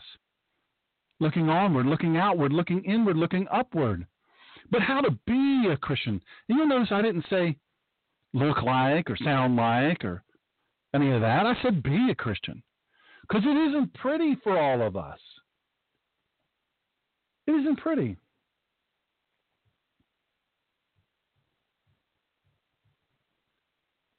Sometimes it's really, really difficult. Sometimes it's ugly. I'm telling you, sometimes it's rough. Whew. You say, my lands, I can't barely go on another step. Sometimes it's tough. Sometimes Christian gets all discombobulated. Sometimes a Christian just struggles. And they don't look like they have it all together. Don't and look, if you're a Christian, you claim to be, don't point your bony digit at another Christian and talk about, oh, look at that. He ain't like no Christian. How about you hush your mouth and stop causing somebody to stumble or pointing out somebody's failing and go over and say, hey, man, can I help you? You look like you're having a rough time. Can I help you? What can I do for you? Maybe they don't look like a Christian because they're, you know, they're missing buttons and they've skipped buttons and they need to zip the zipper up. Maybe just you take them to the side and do it nicely and say, hey, your zipper's down and you missed a few buttons, brother. You might want to run to the restroom. You know, take a look in the mirror. Good to go. Look good otherwise. Well, here's how to be a Christian. By the Spirit of God. Don't quench the Spirit. Don't reject the Holy Spirit. You say, well, I kind of felt something there. I don't know what it was, but I felt something. Nah, it couldn't be the Spirit. Couldn't be the Holy Spirit. No, Ruach HaKodesh, which is not tongues. It's Holy Spirit in Hebrew. You don't want to quench. You don't want to quench that fire. And one of the biggest ways we do it is by sin. Nobody likes to talk about sin anymore. Nobody does. Pastors and churches all across America, they do not want to talk about sin. We individually don't want to have to hear about it. We don't like to hear about it. We don't like to be challenged by it. So we don't talk about it. One of the biggest ways you can quench the Spirit, the fire that comes from the Holy Spirit, is by sin, by hurts, habits, and hang-ups. What if we helped each other more with that? Look, I'm going to tell you right now, don't be careless. One of the other ways with the Spirit of God is to be careless with it, to be passé. Oh, that's so passé. Oh, that's so, you know, whatever the word is. Come on. Stop with all of that. Stop with all that. Don't be careless with the Spirit. That's nothing to joke about. People watch shows and they make fun of the Holy Spirit and they talk about ghosts and they make silly, funny things about it. Let me tell you what, the Holy Ghost is something you don't make fun of. The Spirit of the living God, that's something you don't make fun of. Does not mess around. He whispers to you in his teaching. His admonition, he yells. You don't want God to yell. You don't want him to raise your voice. We don't change when we see the light too often. We only change when we feel the burn of the torch, the flame. You don't want that. Nobody does. Don't quench the Spirit of the living God, the Holy Spirit, by sin. Hurts, habits, and hang-ups. Don't do it. And don't be careless about it. It's nothing to laugh about. It's nothing to joke about. You know how you be a Christian? By the Word of God. You receive the Word of God. You receive it. You receive it. You don't cast it out. You don't ignore it. You push through. You read the difficult book. Don't despise inspired message, verse 20. Test everything. Hold on to what's good. Keep away from every form of evil. But don't despise inspired messages, folks. Sometimes, I'll tell you more often than not, come from not from a pastor, not from a reverend or a minister. More often than not, the most inspiring messages that you could ever receive, you could ever be given, is this. From just a regular person. I learn more about God and his scripture from two descendants from, they were sharecroppers themselves, but descendants from slaves. Stella and Richard Wharton. I'm telling you right now, poor as poor could be, one-room house, little shack.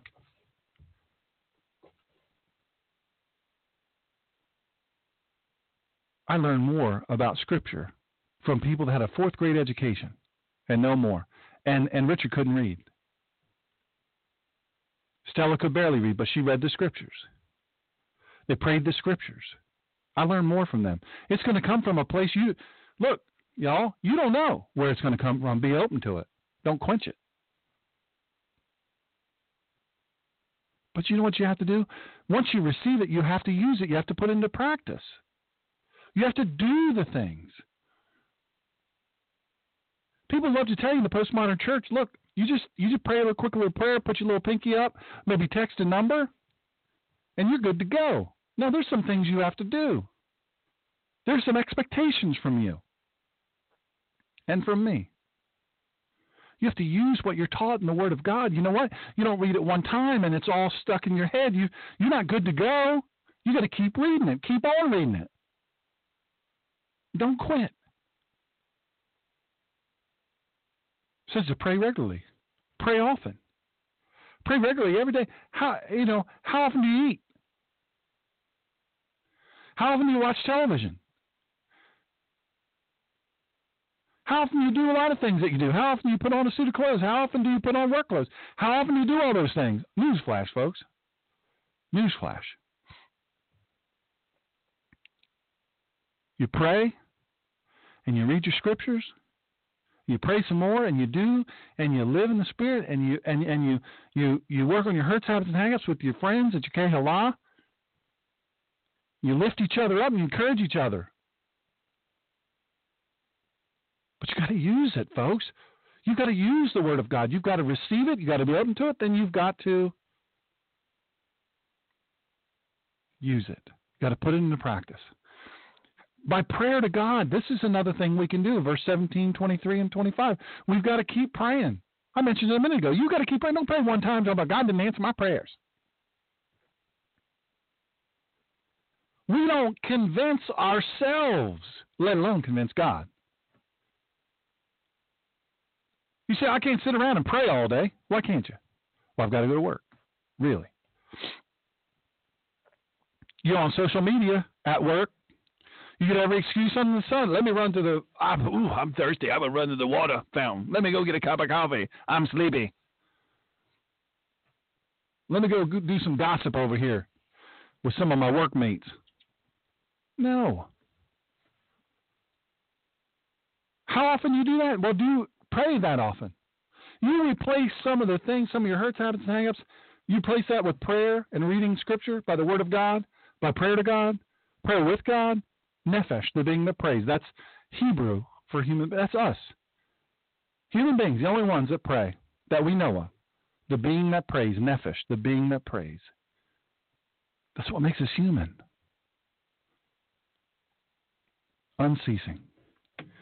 Unceasing. We pray regularly. We say, God, I need you in my life. What in the world will I do without you? We can't quit. We can't quit. That's real deal, folks. That's real deal life right there. I mean, you can't quit. You've got to say, hey, I'm not going to give up on this. Christ on the cross didn't give up on me. I'm not going to give up on him. Can't turn the Titanic around in a teacup. Give it some time. Have trust in God. This is the next way, the last way. Have trust in God. Place your faith in God. Believe in God. You don't pray to the air. You pray to God. God is listening. How do we know? By the Word of God. Read God's Word. Pray to God, and then trust in God. What do you trust him for? His peace. Listen, folks, there's nothing better than God's peace. Nothing better than God's peace. There's no peace like God's peace. Come on now. Nothing better than God's peace.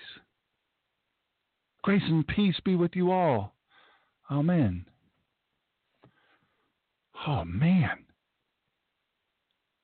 That's the real deal. By his preservation. The Scripture talks about being preserved.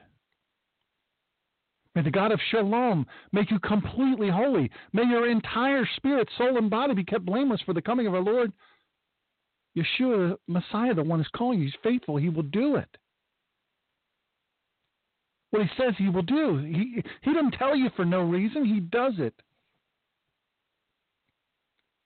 He says what he'll do, and then he does what he says every time. His preservation. Trust him. His faithfulness. Why can we trust him? We can trust him because he's been faithful. He's been faithful. We look upon all history. We look at him. We say he's been faithful. And somebody said the little bit that people could make out from last night, some of the comments I had from the recording was, and again, I'm very sorry about that. We're working on that. We're going to try to make that a whole lot better.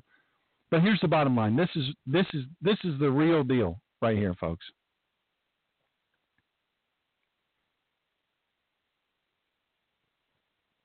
People have said to me, you look at what happened in Orlando. You look at what happened in the Midwest when the lady got her head cut off by a Muslim at work. You look at what happened in San Bernardino at a Christmas party.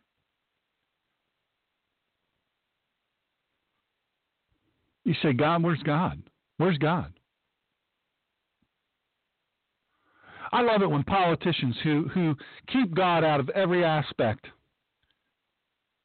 of life, schools, public, the public sphere, all the way public, and now even into the. That's why I'm saying, listen to this show, Senate Bill 190. Listen to the show on Wednesday. But you folks who are in Delaware or surrounding areas, if you care at all about your freedom, this happens in Delaware. It's going to sweep across the country. This is why Obama and Joe Biden are so behind this. Why they're pushing it and putting so much pressure politically on people. Because it wins here, it's going to sweep across the nation. Let me tell you what, you are not going to like it. But they're all the time after a terrible thing happens. You know they do this. You know you've heard it. Where they say, our thoughts and prayers are with the families. Our thoughts and prayers are with those that are affected by this senseless act. Thoughts and prayers, who are you praying to? Now, all of a sudden, now I can't pray. I can't have a Christian organization, but all of a sudden I can pray, or you can pray. Our thoughts and prayers. What is that exactly? What are our thoughts and prayers?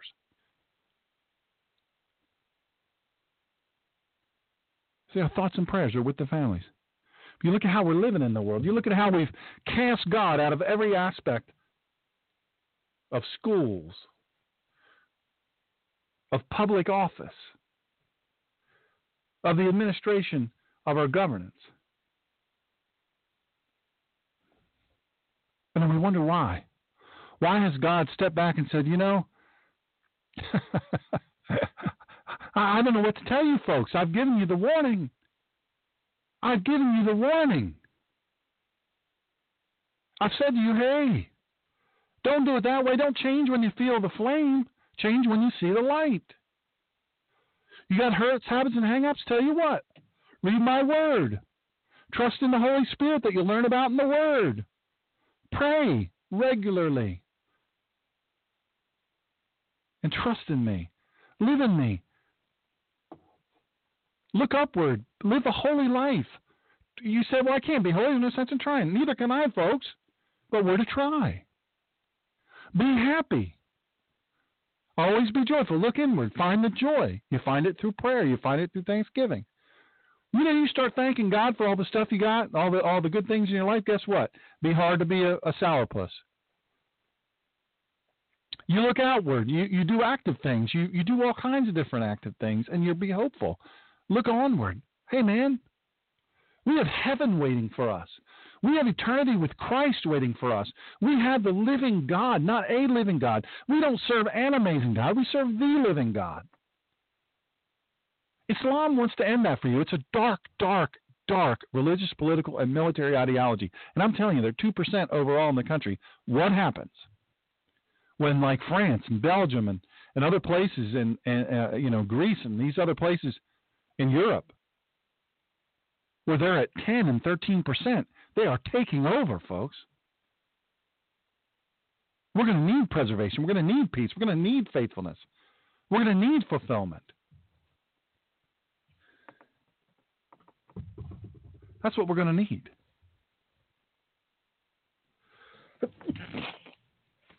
God bless me. That's what we're going to need. We can't give up. We can't quit. Listen, everywhere I go, when I speak, there's a whole lot of times where people will say to me, well, I'm a pacifist. I'm a Christian and I'm a pacifist. I don't believe in any of this business. I don't believe in any. Look, I don't know.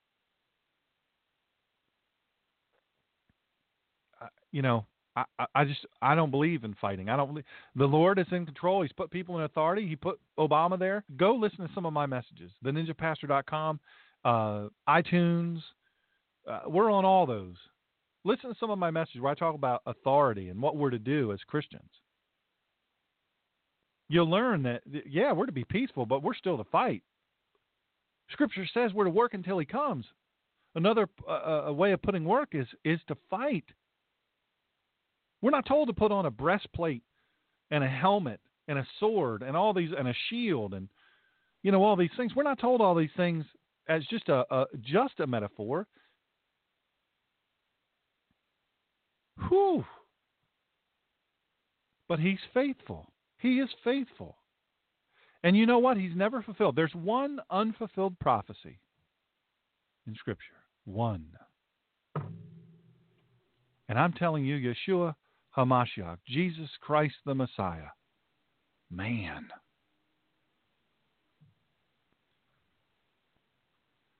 He's coming back.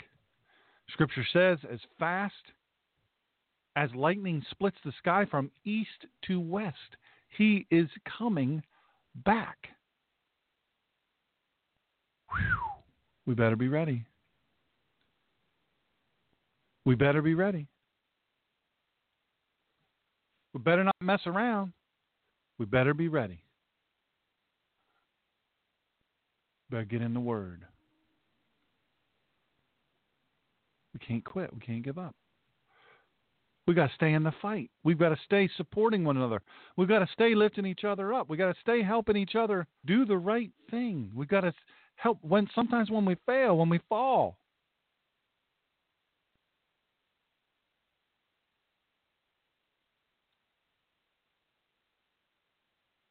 We've got to help each other. Sometimes it's more than a 5-minute thing, too, folks. I'm going to tell you something. You talking about going and helping somebody. Sometimes it's more than a 5-minute thing. Sometimes it's going to take a little while. Sometimes you're going to get your hands dirty. It's never ceased to amaze me how people are so reluctant to get their hands dirty.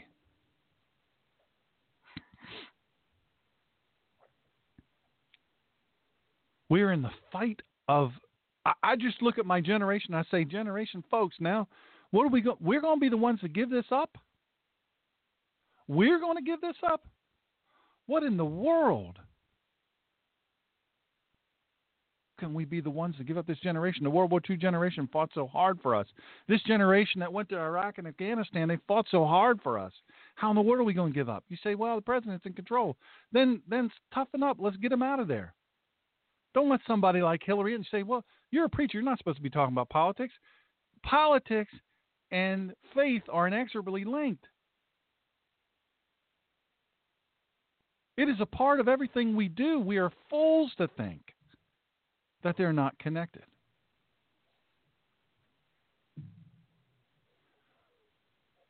That's a fact, y'all. He's going to fulfill what he said he's going to do. He's going to do it. How do you learn about those things, folks? You get in his word. You get in the scripture he gave us. You say, well, man, the Bible's hard to read.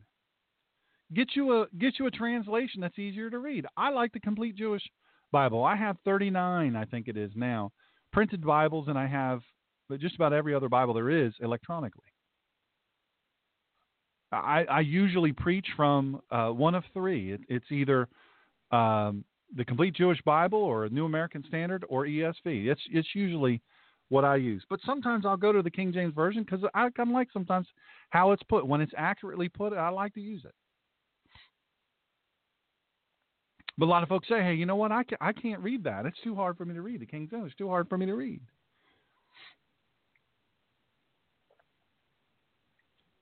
Get you a translation you can read and read it. Take it with you. You know what? If you use a smartphone, if you use an iPad or a tablet or any of those things, any of those things, folks, I'm telling you, NIV, it's a good one.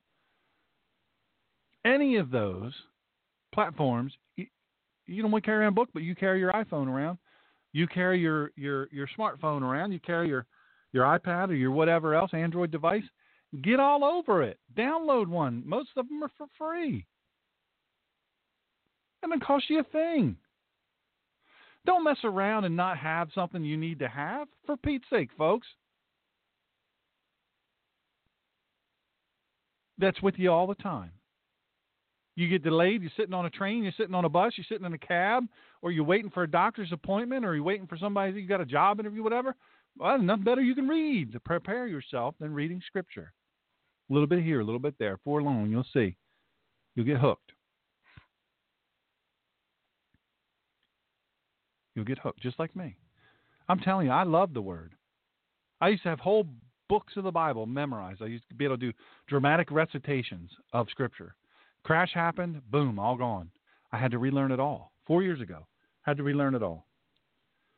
I used to say that was one of the worst things ever. I forgot languages, learn languages, Hebrew and some Russian and different things. And I say, man, that's the worst thing, not to remember.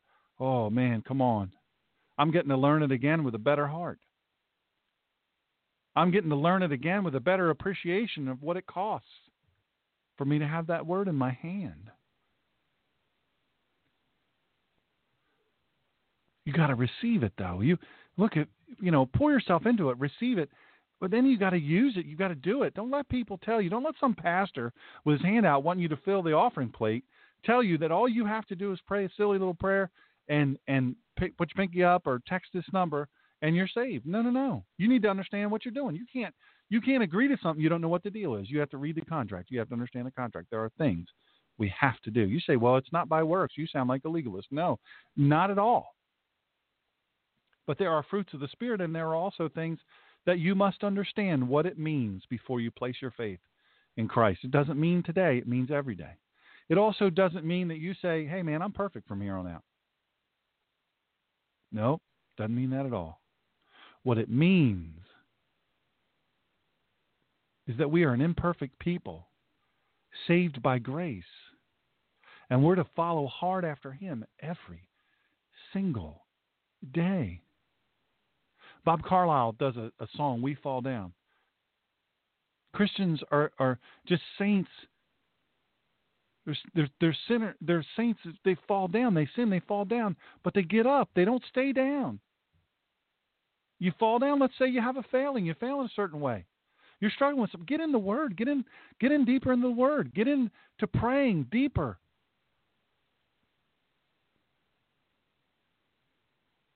Stop filling your head with a bunch of stuff you don't need to fill yourself. Horror shows and movies that glorify all these things. The Lord can't occupy. He will not occupy a space that you've invited darkness into. He'll say, when you're finished washing that mess, we can purify, get all that stuff out of you. Then we'll talk. You're either serious or you're not. You know what I mean? Don't mess around with stuff you're not supposed to have anything to do with. Then you'll find His peace. Then you'll be preserved. Then you will understand His faithfulness. Then you will receive His fulfillment. That's a fact, folks. It's not an empty promise. It's not some crazy empty thing. But you have to place your faith in You. You have to say, God, I don't understand everything about You. I don't. You know what? I've had 11 years of postgraduate education. I have multiple doctorate degrees, and I'm telling you, I don't understand. Steve from Ohio, this is perfect. I say this all the time. What if we stayed in the Word half as much as we stayed in our phones? Amen? Man, that's some powerful words right there. That's the real deal. We stayed in the Word half as much as we stayed on our phone. Somebody tells me, I don't have time to read scriptures, but they play Angry Birds. I don't have time to read scripture, but they're on solitaire. I don't have time to read scripture, but they got 900,000 posts on Snapchat. By the way, if you want to follow me on Twitter, it's at TheNinjaPastor.com. Somebody reminded me I don't say that enough. At TheNinjaPastor.com. Don't tell me you don't have time. It's the most important thing in your whole life. There's no more important thing than where your soul is. Remember what I said at the beginning here, just about the beginning. The Hebrews, they don't have a soul. They are a soul. You are a soul. And everything you do to you impacts your soul. Don't mess around with stuff that messes you up. Don't mess around with stuff that takes you away from your mission and your calling in life. Don't mess around with that. Walk away from it. Step away from it. Don't mess around with it. Get away. Turn from it. You saying, Dr. Shawn, what are you, perfect? No. Man, I have a mountain of stuff. And I'm telling you, every day, you just keep fighting. You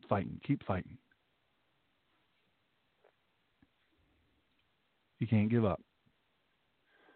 And I'm so glad you joined me today. I'm really honored that you did. I want to encourage you in closing. Look, if you care about anything, go to the website I talked about, Let me see. Can I find it? Let's see here. We'll go to www.legis.delaware.gov. Even if you're not from Delaware, read this bill, Senate Bill 190. I'm telling you, folks, I cannot more assertively. You've just got to do it. You've got to do it. It affects everybody in this country. It passes here, we are in deep, deep trouble. We are in such deep trouble, not just in Delaware. Call Senator Cloutier, 302-478-9616. Again, be very respectful. Call Senator Ennis. Look, this man is in his 70s. He served honorably, not on my same team, but hey, there's something to be appreciated about him. 302-653-7566. Folks, that's his home phone number. Be respectful. This phone call should take you no longer than 3 minutes. Seriously.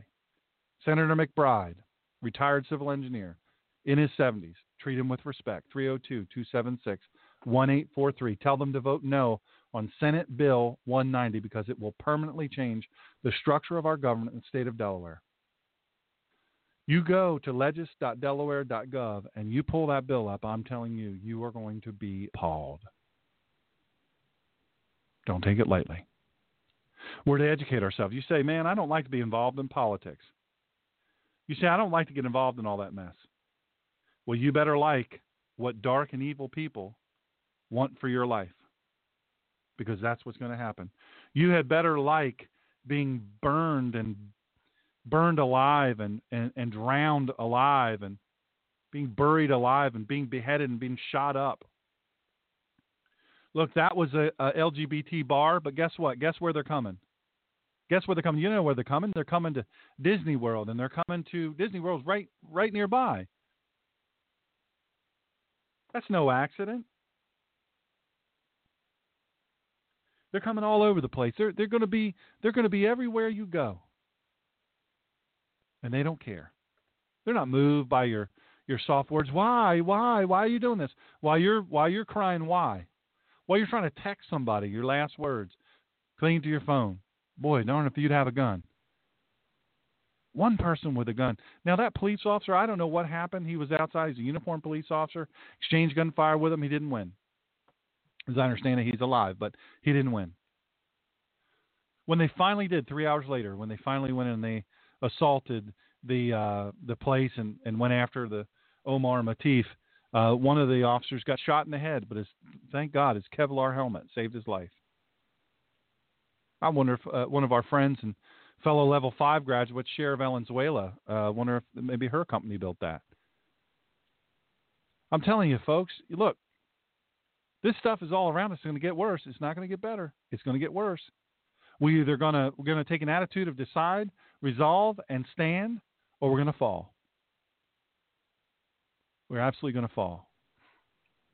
I don't want it any more than you do. I don't.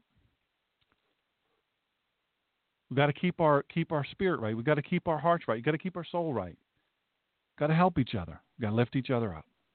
We can't quit, folks. It's up to us.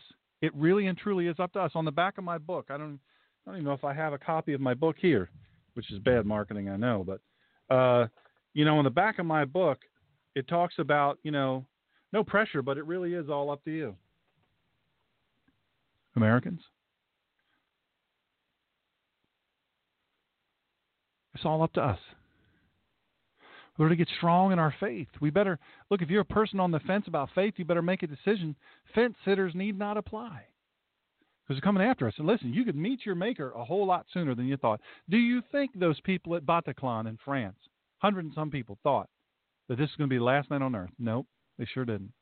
Do you think that the people at Pulse in Orlando, Florida, had any idea this was the last night on earth? No, they did not. Omar Mateen, he did. He knew he's probably going to die. Before the day is over, he's probably going to die, and he didn't care. I've told you before, Islam is a ideology of death and darkness and ruin. It's never been anywhere in the world that it's been a blessing, only a curse. I'd love to have better news for you about Islam, but folks, the folks that are out there telling you, whether in the public eye or the pulpits all across America or the politicians, I'm telling you, if they're telling you that it's a religion of peace, they're liars. Probably 150 hours of this radio show over the last several years where I've given you more detail about Islam, more facts from their holy books, more facts from their ancillary sacred documents. I've had guest after guest on here. I've had Eric Stackelbeck. I've had Mr. Jim Simpson. I've had William Federer for Good Lands, folks. Those three right there you can't barely argue with.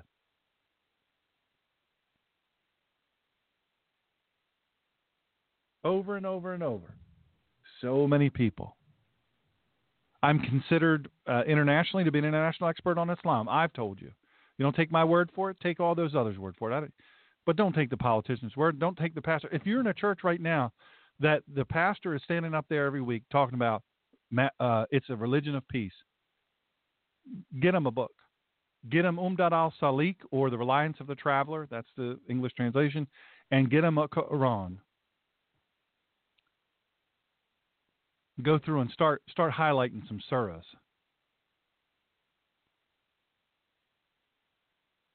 Say, listen, before you say that again, you better study a little bit because you're not teaching the truth. They won't quit until they're dead, I'm telling you. We are trained to whine from birth. They're trained to kill from birth. On my blog post, you'll see a meme there that has a very similar thing written. While we're teaching our kids to be all hurt and wear lilac-colored or pink-colored anti-bullying, and I would come up with a shirt, hashtag Islam hurts. Have it be lilac and color. Don't want to mess anybody up. Don't want to hurt anybody's feelings. Islam, hashtag Islam is mean. Or a little lilac shirts. Maybe a little on the front, be one, and on the back, have another. It's the real deal, folks. It's the real deal. I'm not making this stuff up.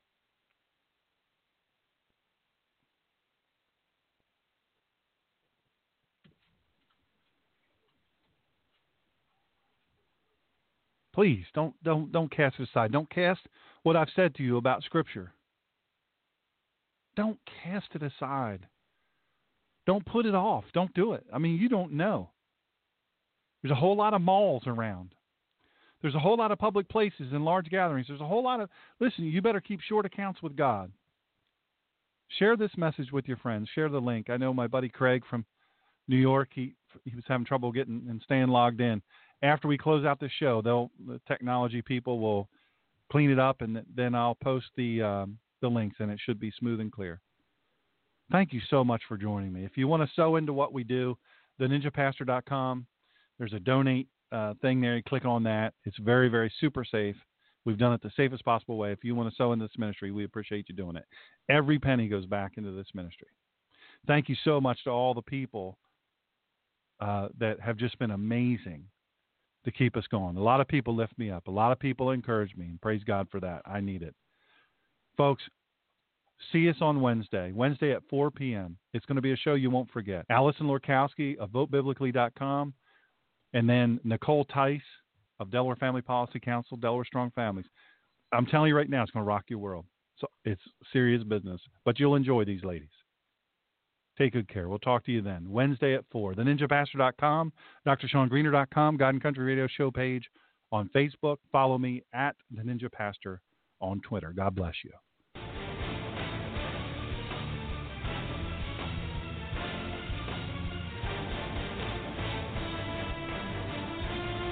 Join us next time for the collision of faith and politics.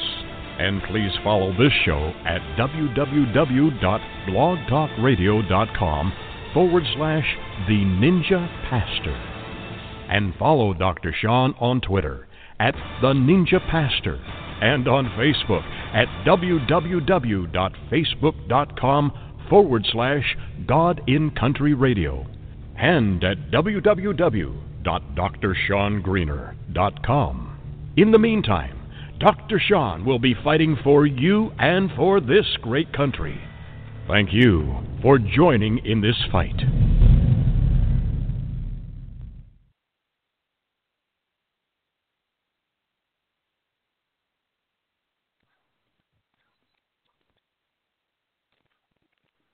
Lucky Land Casino, asking people, what's the weirdest place you've gotten lucky? Lucky? In line at the deli, I guess? Aha, in my dentist's office. More than once, actually. Do I have to say? Yes, you do. In the car, before my kids' PTA meeting. Really? Yes. Excuse me, what's the weirdest place you've gotten lucky? I never win and tell. Well, there you have it. You can get lucky anywhere, playing at LuckyLandSlots.com. Play for free right now. Are you feeling lucky? No purchase necessary. Void where prohibited by law. 18+. Terms and conditions apply. See website for details.